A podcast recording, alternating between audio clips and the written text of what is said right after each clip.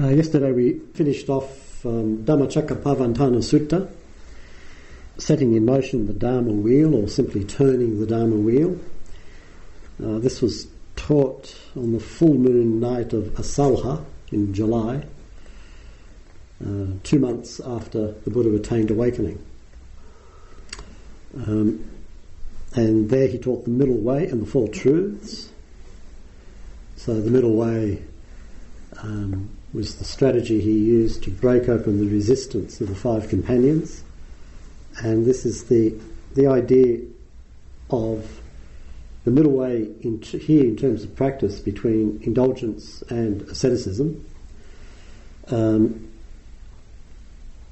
where um, the middle way is not halfway in between, but it's the place of no fixed position. If it was halfway in between, that would simply be another extreme, kind of triangular model. The middle way can only be found where there is no anta, no extreme. So no pushing away, no pulling towards. So this is the place where we are not stuck on anything. This is the place where we're not reaching out to hold something and we're not rejecting or resisting something. And this place is not any kind of fixed position. It, it's constantly moving and dancing, and we're constantly trying to keep up with it. And then the Buddha taught the Four Truths, and Kondanya understood, and um, he had his first glimpse of, of awakening and attained the first stage of enlightenment, stream entry, became Anya Kondanya, and his um, insight was expressed as whatever is of the nature to arise, all that is of the nature to cease. So this is all about dependent arising um, and, of course, impermanence. So the Buddha is very happy. Someone's actually understood, and he's um, very pleased with the whole situation. The five companions now become his students. So there's now a, a practice community, and then they begin the um, first um, Buddhist meditation retreat. And the five students, the Buddha is the teacher. The retreat lasts, I think, five days, and um, it's a long retreat um, because they took a while to get enlightened.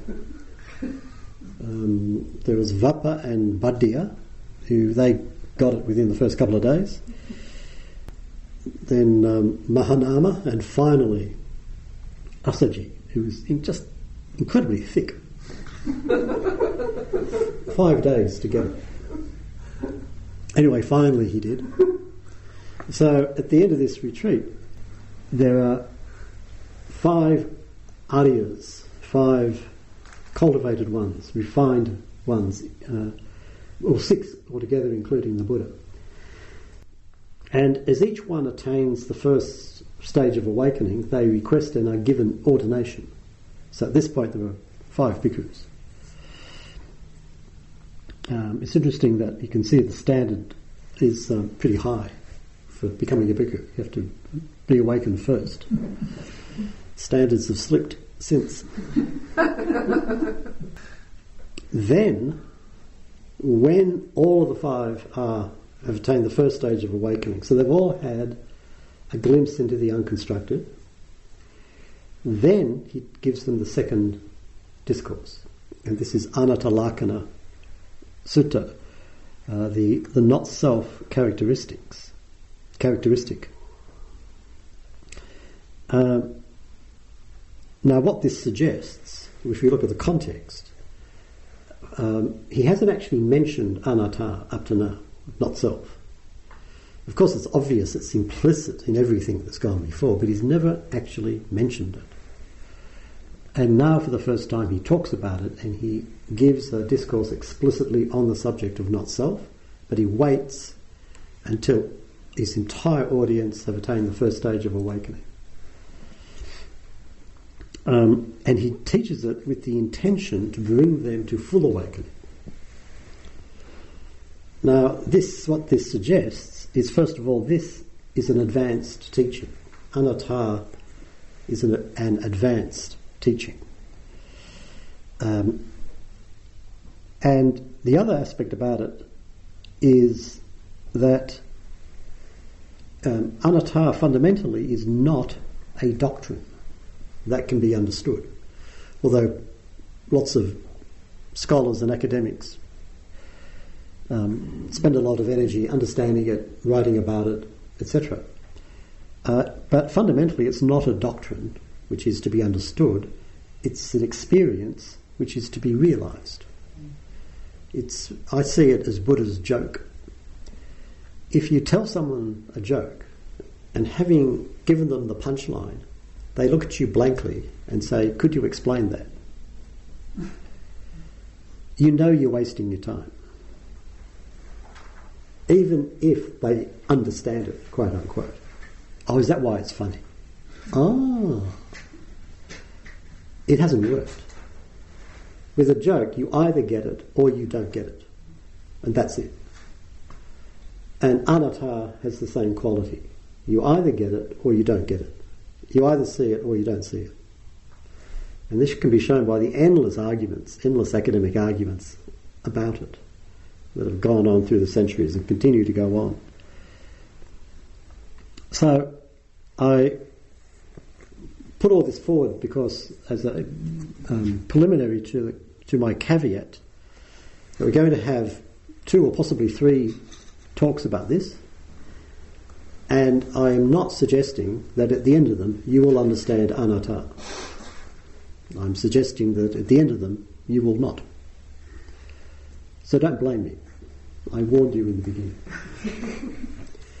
one time in Sydney, one, one fellow who was a long term practitioner and very active in local Buddhist circles, he, uh, he, says, he says to me, You know, over the years I've heard a lot of Dharma talks from a lot of teachers about not self, and no one's ever explained it satisfactorily. Then he looked at me, and I thought, I hope he's not going to ask me to explain it. And mercifully, he didn't. Um, but that's when it really struck me. It's like, it's you can't understand you either get it or you don't get it. And it's not easy to get. Well, it is easy to get, but it's not easy to be in the situation in which it's easy to get. Isn't it part of the first insight knowledge? Um, it is, and it's part of. I mean, these guys have all attained first stage of awakening, so they've seen into it, mm. but there's something missing. Mm. There's something still that they haven't got, but they've certainly got something and that, or they haven't got something, and that makes means that they're right to get the get the full teaching. Um, and at the end, end, of the discourse, in fact, they're all arahants. So this is this takes them from the first stage to the final stage. So this is how I heard it. Once the Blessed One was living at Varanasi in the deer park at Isipatana. There he addressed the group of five bhikkhus. Bhikkhus, Bhante, they replied. The Blessed One said, Body is not self. If this body was self, it would not tend to get sick, and I could make it become what I want. But because body is not self, it does tend to get sick, and I cannot make it become what I want. Feeling is not self. Perception is not self. Constructions are not self. Awareness is not self. If this awareness was self, it would not tend to get sick, and I could make it become what I want. But because awareness is not self, it does tend to get sick, and I cannot make it become what I want. That's the, the opening line. Um, what I translate as um, to get sick. Um, abadha could be translated as affliction, illness, disease. So it's a kind of a, there wouldn't tend to be anything wrong with it. It wouldn't tend to be problematic. Would be another way of of looking at it. Now, what I find interesting in this, first of all, the Buddha go, goes to the five aggregates, and this is the first time he's, he's laid them out. We talked about these before. Khandha, um, um, usually translated as aggregate. Um, I like Stephen Batchelor's translation of bundle. Um, and uh, whenever the Buddha talks about anatta, he will talk about it in terms of these five aggregates. Um, but you notice that the first time the Buddha mentions not self, he presents it as bad news. Um, but because body is not self, it does tend to get sick, and I cannot make it become what I want. Uh, and I find this very interesting because certainly in um, Mahayana Buddhism, at least the Mahayana Buddhism that I've been exposed to, uh, not self is always presented as hallelujah, brethren, this is fantastic. Um, and even in Theravada, it's, it's kind of got a good news ring to it. But the first time the Buddha mentions it, it's clearly bad news. Um, anyway, uh, these are the, the, the, he's talking, he's presenting, he's laying out the five aggregates. He mentioned them in the first discourse. Panch Upadana Khandha, the five aggregates associated with clinging. Now he lays he lays them out. Um, so body is all physical experience. Feeling, we've talked about the hedonic or affective aspect of experience, uh, that which moves me, that which provokes a response. So I'm moved to hold on if it's pleasant, I'm moved to resist or reject if it's painful, and I'm moved to ignorance, doubt, confusion if it's not registered as being either painful or pleasant. Then perception, which I think we mentioned, sanya, this is the recognition or interpretation of any experience. In other words, what makes something familiar. Uh, we, we live in a familiar world. I know what this place is, I know what, who you are, I can understand these words. This is all the realm of perception. Then constructions, here it means all choices or decisions to act. I think we talked about this last night. Finally, awareness, vijnana, the pure knowing or witnessing of any experience. Um, now, these aggregates are associated with clinging. In other words, they constitute that which holds the potential for clinging, upadana, that which we cling to, in other words, what we find irresistible, um, essentially. Um, if they're associated with clinging, then they have to be attractive, because otherwise we wouldn't bother. Why would I, why would I cling to something that was not attractive to me? But they're attractive not in a superficial sense of being, being you know, nice looking and pleasant and so on, but in the deep sense of being what preoccupies us the most. So, what deep, most deeply preoccupies me? These are the, the, the five aggregates. Uh, so, for example, our relationship to mirrors. Mirrors. Every day I look in the mirror. If there's a mirror around to look at, I will look at it. If, if it's not around, I won't. But if it's there, I'll have a look. Why? I know what I look like. But I just want to check one more time. um, take, for example, the attractiveness of our deepest pain that can arise during the course of meditation practice. It's incredibly attractive. Not in the sense that it's pleasant, but in the sense that it attracts our attention. Bam! The attention goes straight there, and we hold on to it ferociously. So it's deeply attractive. Uh, so we hold on to it, we cling to it. Now, for the Buddha, clinging results in identity. This is why we hold on. And so the five aggregates are associated with the construction of an identity. When we cling, we know who we are and we know what we are. In that moment of holding on, that's when my identity is clearest. So that's who I am, the face in the mirror. This is who I am, the one who suffers this pain. Um, so the aggregates provide identity, and the attractiveness is that identity provides certainty. In the moment that I know who I am, I also know what the world is and what's going on.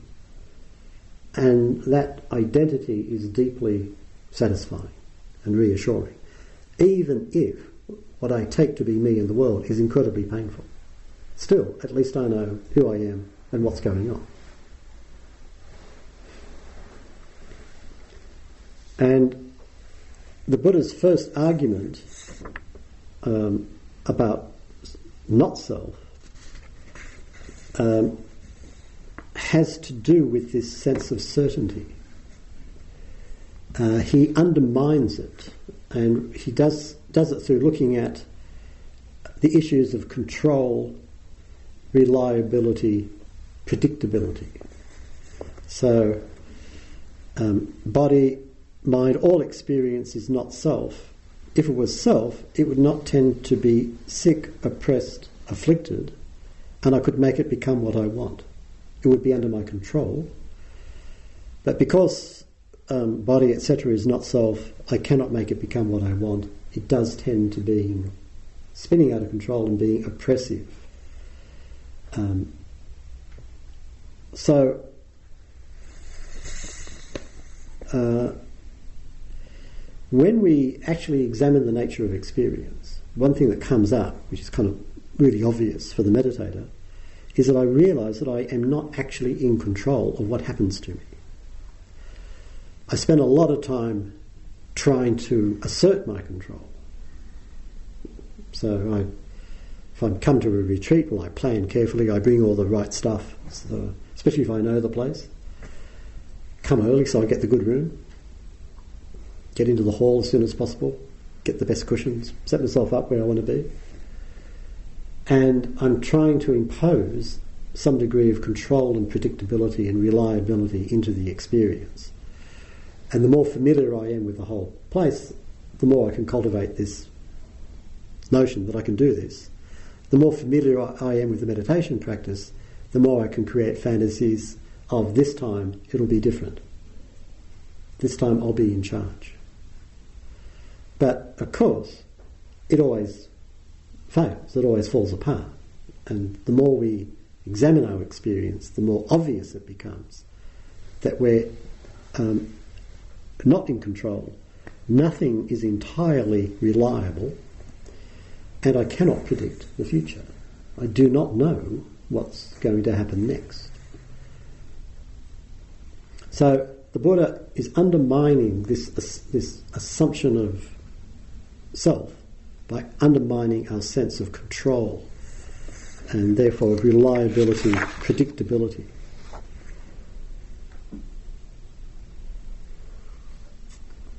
Now, for the Buddha, well, first of all, he's looking at self in Sanskrit Atman, in Pali Attan. Um, this is um, Atman is a technical term you find across traditions in India, and uh, you've always got to got to be careful about the technical terms because what something means in one tradition isn't necessarily what it means in another tradition. Different traditions have the same, often they share the same vocabulary, but they mean different things. So Atman, when we talk about Atman self, we think about Hindu traditions, but the Buddha's not using Atman in that sense. Um, he's using it in a more psychological sense. So, um, if one was speaking to a Vedantin, and if one asked how many Atmans are there in this room, the answer is obviously one. In fact, there's only one Atman in the entire universe. Uh, but from a Buddhist perspective, how many Atmans in this room? Well, there's, I think, 19. Each person is, a, is an Atman or Attan. So the Buddha is using self in a, in, a, in a psychological sense, which is good for us because it's, this is it's more familiar to us, uh, what he's talking about. Now, to regard oneself as a self, what do we need? What do we actually, what's required in this? First of all, we have to be separate and distinct from other selves. I'm me, which means I'm not you. So I have to have that clear sense of separation and distinctness. This is me. I am an individual. I am unique. And I'm certainly not you. So that's the first thing I need. And I have to possess some unchanging characteristics that can provide me with some stable sense of identity through time. So in my life, I go through many ups and downs, and I go through many changes. But I have a sense that underneath all that, it's me who's undergoing these changes. That you know, 20 years ago, I and my life was quite different. There many things have happened in the past 20 years, many changes. But at the end of it, it's me.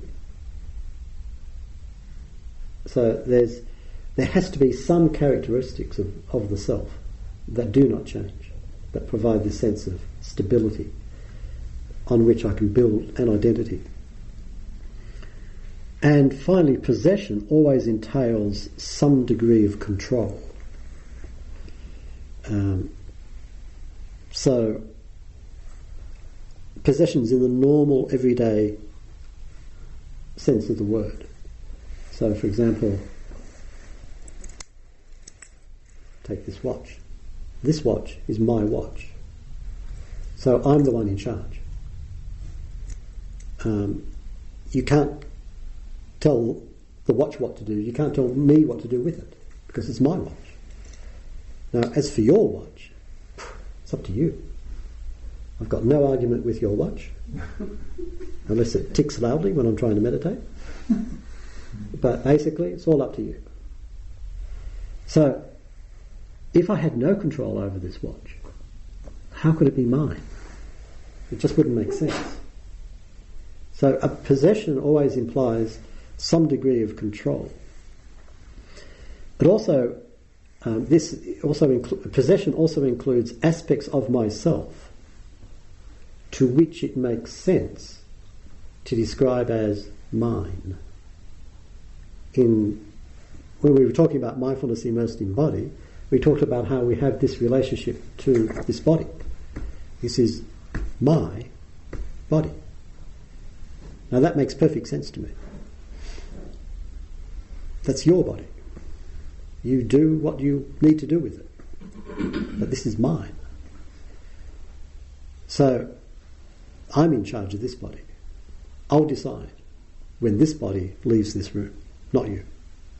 Are we clear on that?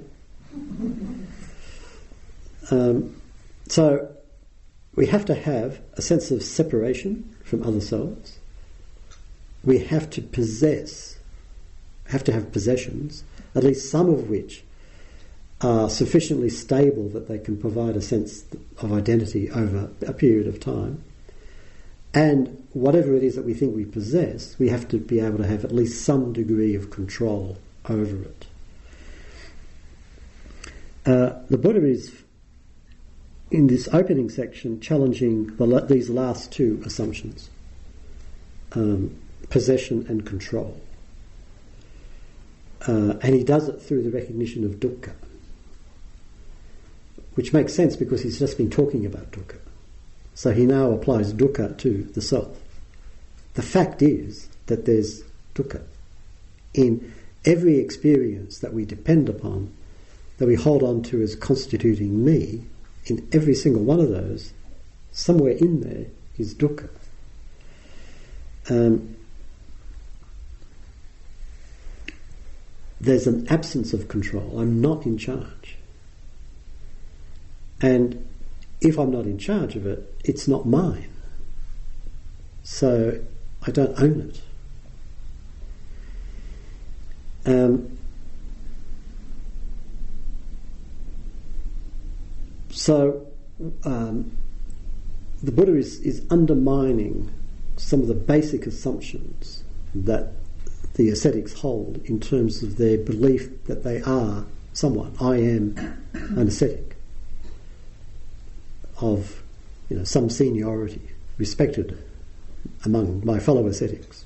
I'm someone. And he's starting to just tear this apart through this his first argument. Um, and then the Buddha moves on to the issue of change. He says, or impermanence. What do you think, bhikkhus? Is body impermanent, or is body permanent or impermanent? Impermanent, Bhante. And that which is impermanent, is it painful or pleasurable? Painful, Bhante. And that which is painful and subject to change, is it appropriate to regard it in terms of this is mine, I am this, this is myself? Certainly not, Bhante. So here he shifts into uh, impermanence and bring, uh, brings this out front and centre. Um, experience is impermanent, it is anicca, um, it changes. Uh, now, when I first read this, this, this discourse, which was sometime in the mid 70s, uh, I found it very odd, this dialogue. Is body permanent or impermanent? Impermanent. Yeah, okay. Sounds reasonable. And that which is impermanent, is it painful or pleasurable? Painful. And I thought, what? Why? What's the problem? And I just couldn't see the problem. I mean, if nothing changed, things would get pretty tedious pretty quickly. And don't they say a change is as good as a holiday? So this really bothered me when I first read it. Um, I just couldn't figure. I just did not get the logic. I had to, okay, Buddha, you said it. Apparently you're wise, but let's just move on here. Uh, it helps to actually look at the Pali word anicca, or in Sanskrit anitya. Um, in both Pali and Sanskrit, nicca nitya means permanent, but it also means reliable. So, uh, let's say um, if I, let's say if one is running a meditation centre and one feels a certain insecurity about paying the bills, but let's let's say someone leaves a bucket full of money in some kind of trust account or something, and so there's a permanent income. Every year, the centre is going to get guaranteed this amount of money handed to it. It's permanent. It's reliable. Uh, let's say you're looking for farmland and you're told this has a permanent water supply. It's permanent, it's reliable. So when the, when the Buddha says permanent, he's not just saying it doesn't change, he's saying this is reliable. I can depend upon this. So when he says that which is impermanent is a painful or pleasurable, the monks, of course, they say painful because they know what this means. Um, what the Buddha is saying is all experience is impermanent, it changes, and therefore it is unreliable. Um, ultimately, we will be disappointed with it, whatever it is. At some point, we will be disappointed. We will be let down. And this is just part of the nature of the, of the universe. So, whatever we experience at some point is a source of distress. Um, and therefore, it's not worthy of holding on to. In fact, it's something to be let go of. Therefore, it's not worthy to be considered self. Because to be considered self, it has to be reliably, reliably all the time available. So for me to be Patrick, Patrick has to be available all the time. Does that make any sense? No. No. Why not? It's that last link never, I never could get, why, why does it have to be reliable to be self? Uh, because Self be unreliable? uh, it can be, provided that it's there to be unreliable, as long as it's reliably there. Like, this is happening to me. I, I can count on that. But let's go on and see if it makes any sense later. Um, so the Buddha says, and that which is painful and subject to change, is it appropriate to regard it in terms of this is mine, I am this, this is myself? Now here the Buddha presents what he means by self. So this is this is important because if he's going to deny self, then we've got to know what it is that he's denying. And he's talking about identity, and we assume identity is something given. So I am already Patrick. Uh, but the Buddha is saying identity is an ongoing construction. It's not something already given.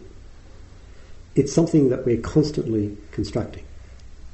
We don't notice ourselves doing it most of the time, but we are in fact, this is what we're doing. Um, and he, he says there's three movements in this construction. This is mine, I am this, this is myself. So these are three movements are craving, conceit, and view. So we'll have a look at these, what the Buddha is getting at. So the first one is this is mine. Um, and this represents tanha, which we talked about last couple of nights, craving, drivenness. Here, the drive to possess. This is the raw energy. We talked about how uh, dukkha represents this painful space, empty space at the core of our being, and from that painful emptiness we reach up and try to hold something, get something that we can draw into this space and fill it up and get rid of this sense of unease. So we're constantly going out to hold on to something as a possession. And um, this is um, tanha, and this is, or craving, and this is what drives consumerism and narcissism. So we talked about it in terms of consumerism. We, we constantly want more stuff. Um, and the appeal to greed is usually pretty successful in terms of social movements. Um, but more subtly, we can see it in our drive to possess experience. Um, when you come to talk about meditation experience, say in the interview, whose experience do you come to talk about? let me let me tell you about my meditation experience. Um, we talked about this in terms of this basic attitude that we have to experience. What is this to me? How does it fit in to my plan? How does how is it how does it function as my possession? So, this is my meditation experience. Uh, and we just do that quite naturally. We don't even think about it. Uh, it's just obvious. Of course, it's mine. It's certainly not yours. So it has to be mine. Uh, and if I feel that I've had a very successful retreat, I might say something like, like I got a lot out of this retreat. and again, we use that kind of expression quite naturally. It's just totally meaningful. So this is the drive to possess. And possession has to do with um, identity. Where is the boundary of the self? Where does the self end and the world begin? Now, most obviously, the border would be here, at the edges of this body. But in fact, of course, the boundaries are wider than that. So again, the possessions, like well, this recorder is outside the boundaries of this body, but because it's mine, it's inside myself. My sense of self as I'm the teacher. And by the way, these are my Dharma talks. and if hmm? You sure? I'm positive. And if, thought they were ours. no, no. And this is another thing. This is the next thing. This is my meditation retreat. I'm the teacher. I'm in control. and I don't want yous lot messing up my meditation retreat. Are we clear about that? So when we start to look, look at the self in terms of possession, the boundary of the self starts to go out, and it gets um, bigger and bigger. So you're not my teacher. I'm your student. That's right.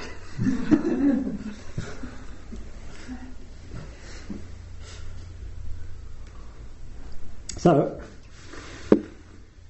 you're all my students, and I'm in charge. That's why I'm constantly frustrated and disappointed. Okay. Anything wicked? so if you're in charge, how come you haven't made us all be enlightened yet? well, Come I'm on. trying to persuade you to, but you're just resisting me all the time. so, on the one, take five days. Yeah, we've got plenty of time. So stop mucking about. You've been too relaxed. Um, so, um, this is mine is all about creating this sense of, of self and making it bigger, and the bigger the better. Then we get conceit. I am this. Uh, this is um, the Pali term is mana. Um, usually translated conceit. It's not a very good translation, but there's no English equivalent. Literally, it's measuring. If you if you did a literal translation, it, it would be measuring. It is a measuring. From the root ma to measure. So measurement, comparison. And I think uh, I mentioned this before. Let's say I measure something. So I take out of something this pad, pull out the what are they called? Tape. Tape, and measure it. Now, in, in measuring it, what I've just done is define its boundaries. This is where it begins, and this is where it ends. And that means I've created separation. This is pad, and all of this is not pad. So you get a basic sense of boundary and separation. Um, so mana um, manifests as a fundament, fundamental sense of separation and therefore of comparison. Uh, first of all, there are borders. Um, me, not me. This, not this. That. Uh, and also, along with part of this duality is uh, involves values. Important, not important. Um, and a- along with that, comparison between them. Um, so, uh, a lot of this has to do with a sense of location, location in relation to the self. So, what's so I and mine are both here, and they're important. Um, you and yours is a bit further away, and so not quite so important. Uh, them and theirs is even further away, and even less important. Um, now, this distance can be physical, But it can also be, in fact, largely it, it is psychological. Um, so let's say in the in, in the media, if there's a disaster in India, it'll be on page five with half a column. If this corresponding disaster occurs in the US, it'll be on page one with several columns. It would be more important because the USA is closer to us than India. Now that distance is not geographical, it's in terms of our identification. We're much more likely to identify with people from North America than we are with people from India. So India is more distant. For Australians, you can see it in the sense that Europe is much more close to us than Southeast Asia, for most people. Europe is far closer than Southeast Asia. Southeast Asia is the place you fly over to get to Europe. And this, again, this has got nothing to do with geography. This has to do with um, the sense of what's closest to me, what's me and not me. So this has to do with mana. Um, generally transla- um, classically translated as conceit, um, but really measuring. Now, craving and conceit come together. Um, craving energizes conceit. Um, conceit manifests in the basic, basic sense of I am. At the behind experience, there's this sense that I have that there's someone here who is experiencing. So at the moment I'm experiencing giving a Dharma talk.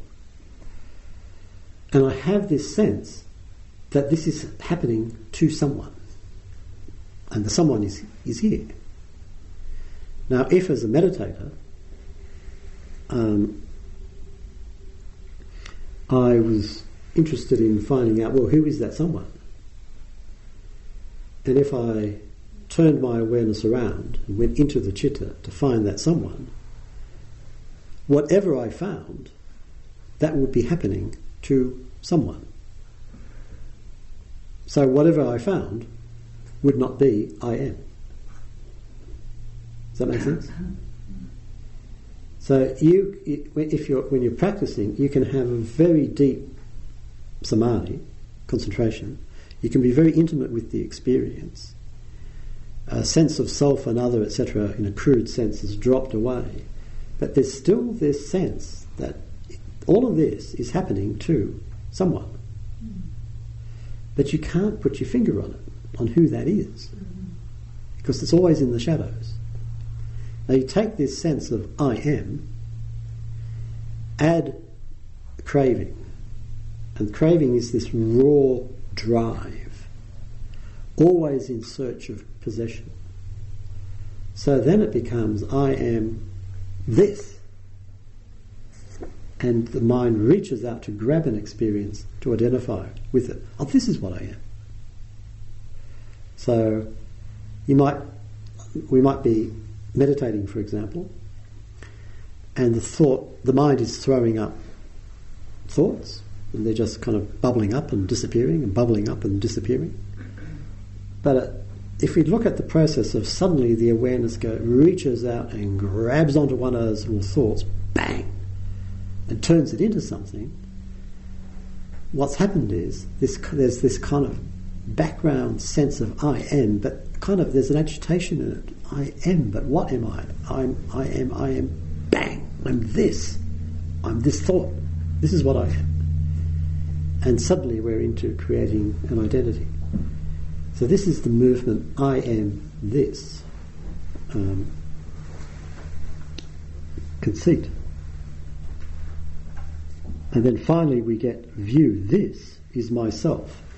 Uh, this third one, view, is the most visible, the most surface of the three movements. Um, and to a large extent, it's the culmination of the construction of a self into some kind of narrative. Um, some kind of story that defines myself to me and to others. Um, and I always like to quote Daniel Dennett. He's an American American philosopher of mind. I don't know if he's still alive, but he is still still going strong. Very fashionable, very good writer. And back in the nineties, he wrote a book called Consciousness Explained, where he explain he says that we do not we do not tell our stories. Our stories tell us, which is a very nice way of putting it. And he says there are some stories that we keep coming back to again and again and again and again and again. These are foundational stories that he calls the center of narrative gravity. So they all come back to these ones. And if we're looking for the self, that's where we find it. But I think from the Buddhist perspective, more accurately, this is where we find view. This is myself. But craving and conceit, they manifest at more basic levels beneath the narrative. In a sense, they, they fuel the narrative. But with view, the, the whole movement bursts up above the surface and it becomes a coherent kind of story of some kind. Patrick, would you say with Daniel Dennett's deep understanding of apparently no self, Hmm. would he um, be enlightened? Enlightened. Yeah. Why wouldn't he be? No, he's- insight? He's thinking about all of this. He's got intellectual insight. He's also a committed materialist who clings ferociously to that view. Uh, who's the guy? Who's the I think Australian philosopher who talks about the hard problem of consciousness? Mm, Peter Singer? No, no, not Peter Singer. He's an ethicist. I forget the guy's name. He's big in consciousness studies. Um, but he, he talks about problems. There are two problems of consciousness: one hard and one easy. The easy problems are the sorts of problems that Daniel Dennett works on, like how does the mind work, how does it function. But the hard problem is basic, essentially what's the nature of the one who is aware of all this. And He's got some steps and um, De- I heard Dennett being interviewed about this this fellow, and Dennett was just scathing and dumping on him. It's just, you know, you sense the outrage. And how dare you even go there? We've got to be scientific here, and therefore materialist. Um, but self-view is all about meaning. Um, the uh,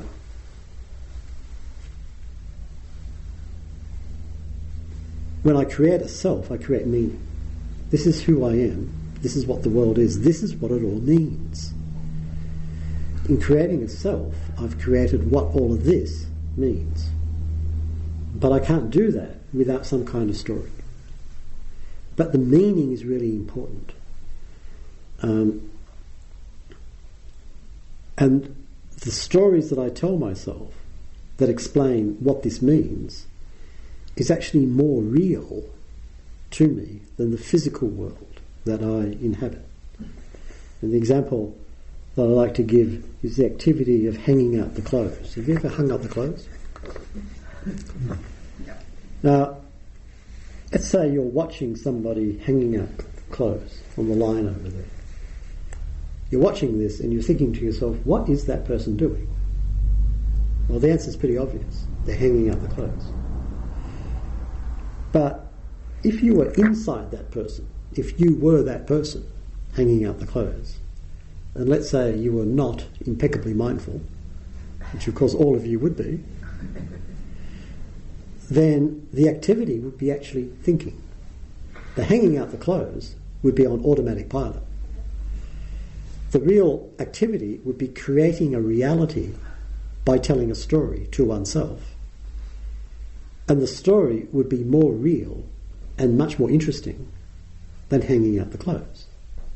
And the story would be what is actually happening from inside the experience. So the routine physical activity doesn't grab the attention. Why doesn't routine physical activity grab attention? Why is it so hard to stay with it? I think it's because its narrative power is weak. and therefore its capacity to give meaning is weak. Even if it's the direct, sensate, feeling aspect is strong, its narrative power is weak. And we head towards the narrative power because that's where we find meaning. And in meaning, meaning, we have a self, me, within a world, this world, of which you may not have noticed I am the centre.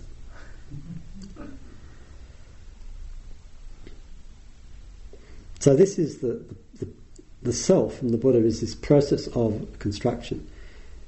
Uh, now you notice also what strikes in this is in each case, this is mine, I am this, this is myself.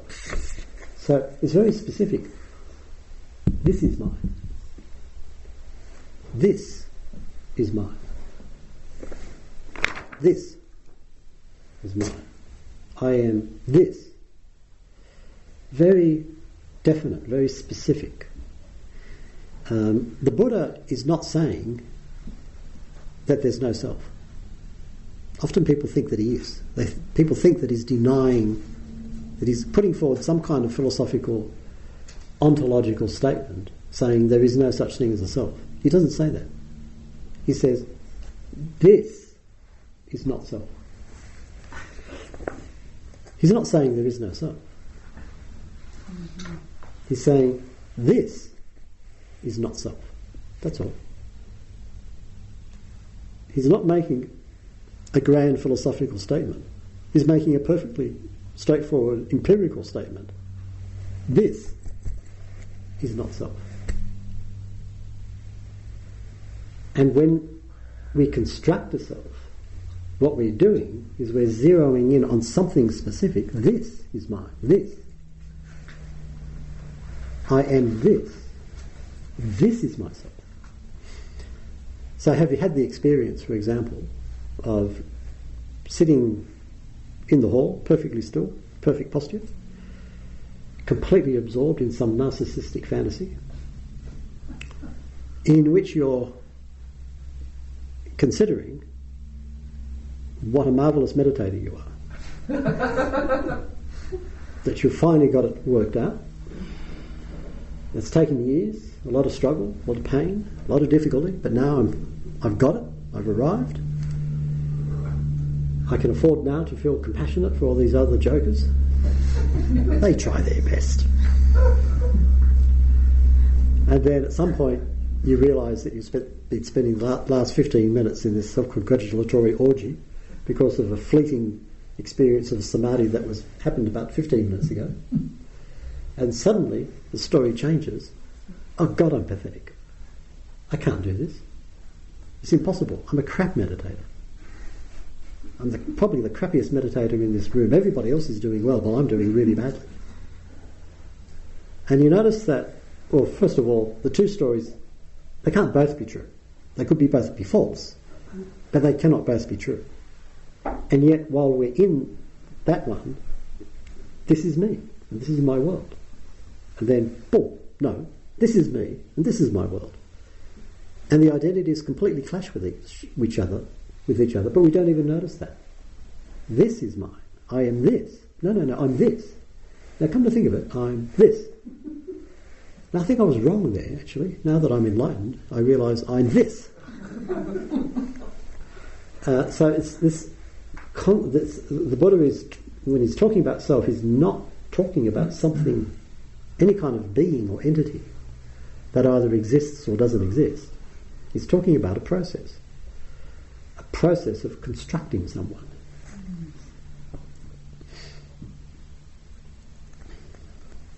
And the process exists. Hmm. It could be that dependent arising exists. Um, now, this is um, one reason why uh, becoming sensitive to the thought stream is so useful. Because the thought stream represents a basic way in which we create a sense of self. So, being, being sensitive to it and tracking it is extremely useful. Now, the fact that we create a self through our narratives, uh, through our thought stream, is not a problem. It's just part of nature. We're designed to do that. It's how, what's just how we are designed. Our problem is that our creation is an expression of our delusion. And as a result, it, it ends up with suffering, with dukkha. Um, we create ourselves, but because of our delusion and our drivenness, we end up with a crap product. And our normal relationship to narratives keep us locked into a very superficial dream world. So when we look at the mind and how the mind behaves, we see that we create this dream world and it's driven by these drifting desires and aversions which are constantly changing. And um, any real in depth contact with reality is blocked by these dreams that keep swirling around and we keep holding on to.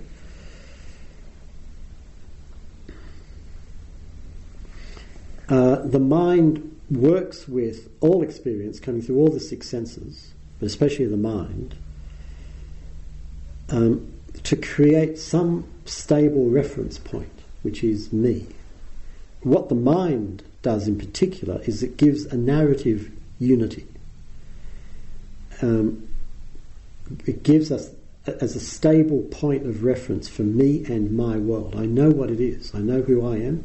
I know what this is.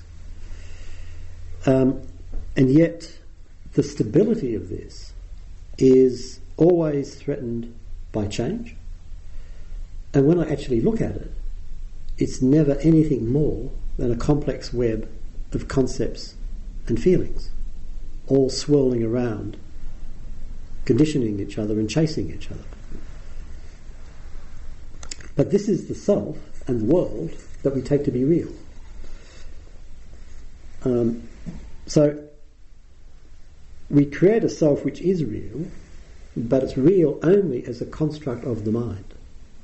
It has no reality other than that. Uh, it's, a, it's basically a, an organized network of concepts and associated feelings. Very complex, organized network. But we're convinced that there's more to it than that. Um, we believe that the self creates concepts and that our concepts point towards the self.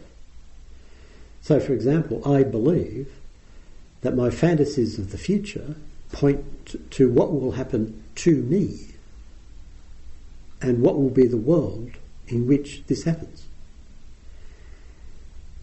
Yet, when we look for who's creating these concepts, we can't find anyone. Or take it the other way, if we look for the person for whom these concepts are created. So, for example, I'm doing walking meditation and I find my mind is creating a story, and it might occur to me to ask, who's the audience? Who's the intended audience of this story? Who is this for? And again, I can't find anybody. So we're convinced that there's someone here. This is the, the most fundamental reality of my life, is that there's someone here. But this self, which is so real and seems so important that it dominates the way that I live, it's so ephemeral that I cannot pin it down in any experience. And the more I try to pin it down, the more I can't find it. Which is very odd. It seems to be completely contradictory. So, if we can't pin down the self in our experience, then, then what is it? To, um, in the next talk, we'll move on with the discourse and talk about the practice of not self. Uh, but if you want to play with this beforehand, um, see if you can find the one who's creating the concepts. See if you can find the audience for whom the narrative is being told. And see what you come up with. The Buddha is suggesting that you won't find anyone. Now you notice he's not making a philosophical statement that there is no one there. He's just basically, at most, placing a bet that if you look, you won't find one. And he's doing this because he looked and he couldn't find one. So he's suggesting, well, why don't you look and see if you can find one? And the meditation practice is a way of looking. So, is there one? Can I find one? So keep looking. It's a quite interesting project. Any questions or comments? You know, I've been thinking about something, or more, more contemplating it, and it was um, reading about uh, Buddha Dharma Sangha, and um, reading about it um, from Amar- Amara, Amara, the book that I was talking about before, and he was talking about the Buddha as like when we take refuge in the Buddha, really taking it in refuge in our own Buddha, our own Buddha nature, or our own awareness, because you know, the Buddha that historically died, you know, 2,500, 2,600 years ago. You You mean- can't take refuge in a being. You mean he didn't rise again? Sorry, He didn't rise again? or am I getting that mixed up with something else? say again. Sorry. He didn't rise again from the dead? Anyway, but basically, we take refuge in uh, uh, the quality of awakening within ourselves. hmm Then we take refuge in the way things are, the Dhamma. And then we take refuge in the Sangha. And if we want to take that to represent ourselves, it's the way we act in the world, or the way Dharma is acted out, or being as a, as a being in the world. Anyway, he basically said ultimate subjectivity is the, is, the Buddha is ultimate subjectivity. The Dharma is ultimate objectivity. hmm And I wonder about the difference between subjectivity and that sense that I am that you were talking about. You know, like we feel like there's, there's a, a subjective sense of something happening to us. hmm Uh, but is did the Buddha have subjectivity? I mean, he would have had a sense of subjectivity, wouldn't he? But he wouldn't have confused it with being who he was. and he wouldn't have had that conceit. He wouldn't have had mana. Mm. So, what do you think about that? Do you think, what do you think, think about the difference? Do you think about the sense of subjectivity and the difference between that and the sense of I am? To me, the, the, sense, the, the sense of I am is like cling wrap. Mm. It, prevents me from being completely intimate with the experience. Mm. It, it's always associated with a sense of one step back, not not fully there. Mm. So when it when it when it there? there are moments, aren't there, where, yeah where that's not there. yeah We have that, and in that moment, I guess I'm not thinking, oh gosh, this is me having this experience. Yeah it's Aren't I grateful? it's like moments times when we're just completely with the experience. Yes. They're so intimate. There's no sense of any audience. So there's no self in that moment. Yeah. No separation. So and that that that's realization of not self. Or the sublime. We can call it the sublime. Yep, you could. Uh, and sometimes what happens then is fear arises. Now, as soon as the fear arises, it means suddenly there's someone back here to whom this is happening, and that someone is getting scared. Um, I find, I, one time I, I, I was quite interested in this, this, this sense of the, the dropping away of the self was during one retreat, I was working on it through meaning. So, um, if there's meaning, there's an audience who appreciates the meaning. Uh, is it can I have an experience that, that doesn't mean anything? So I was really very interested in that, and every and at times that everything would would drop away, and there was just that intimacy. But I wanted to. I was interested. I wanted to check out a, a thing about the body because I was interested in the body, and I wondered what is the body like when the mind recognizes this, and I kind of programmed myself. Got to check that when it happens. And one night it happened, and I was doing walking meditation on this veranda.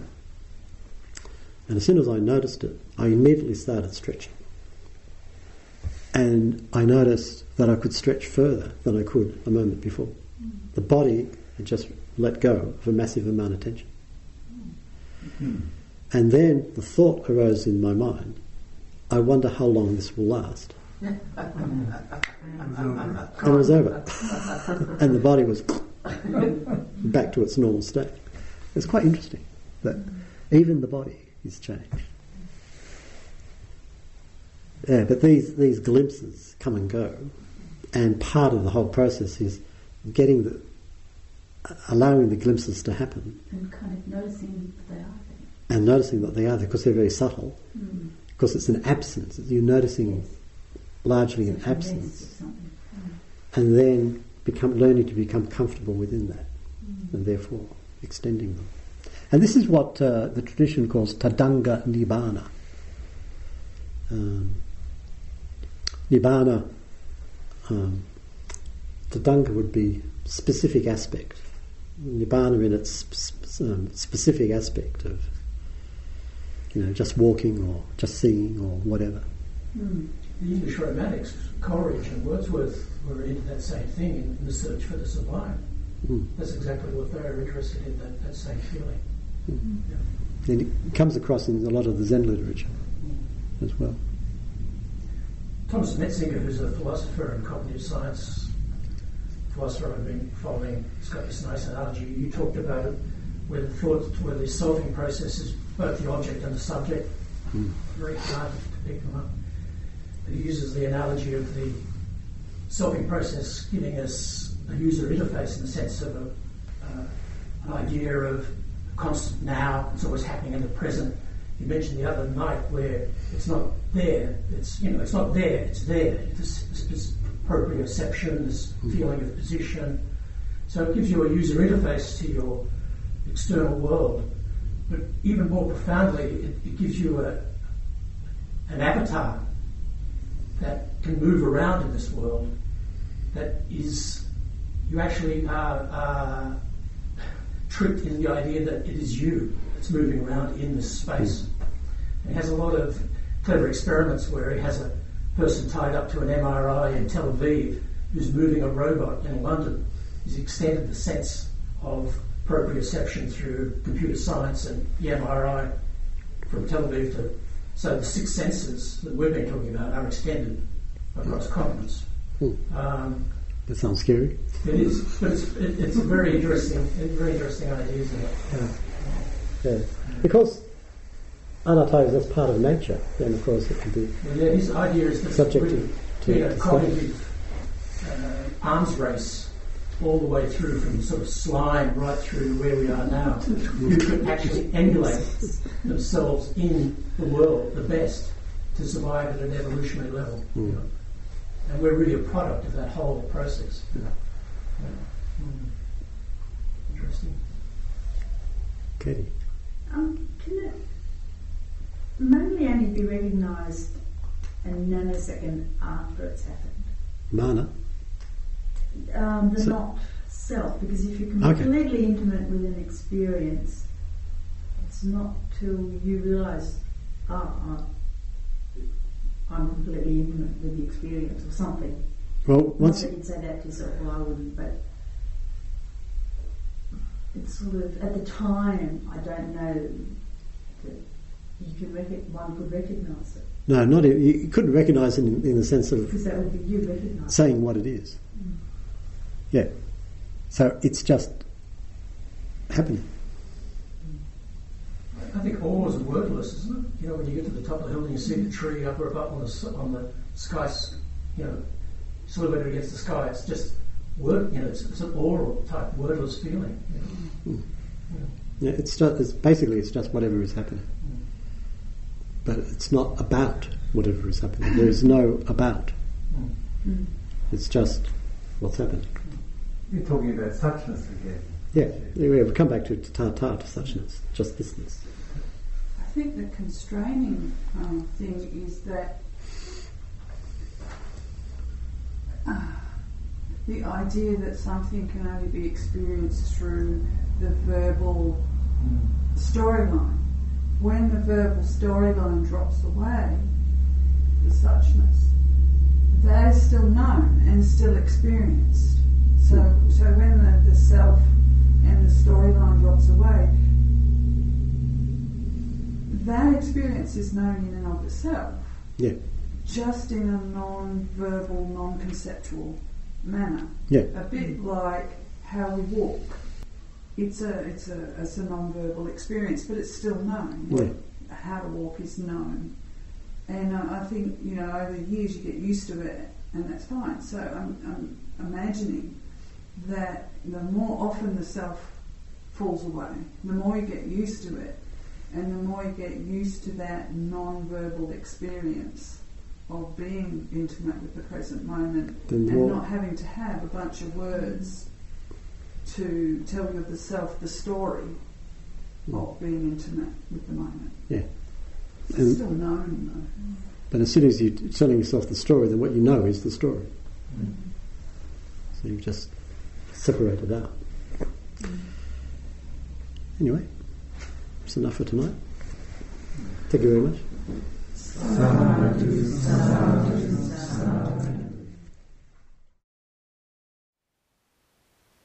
Thank you for listening. To learn how you can support the teachers and Dharma Seed, please visit dharmaseed.org slash donate.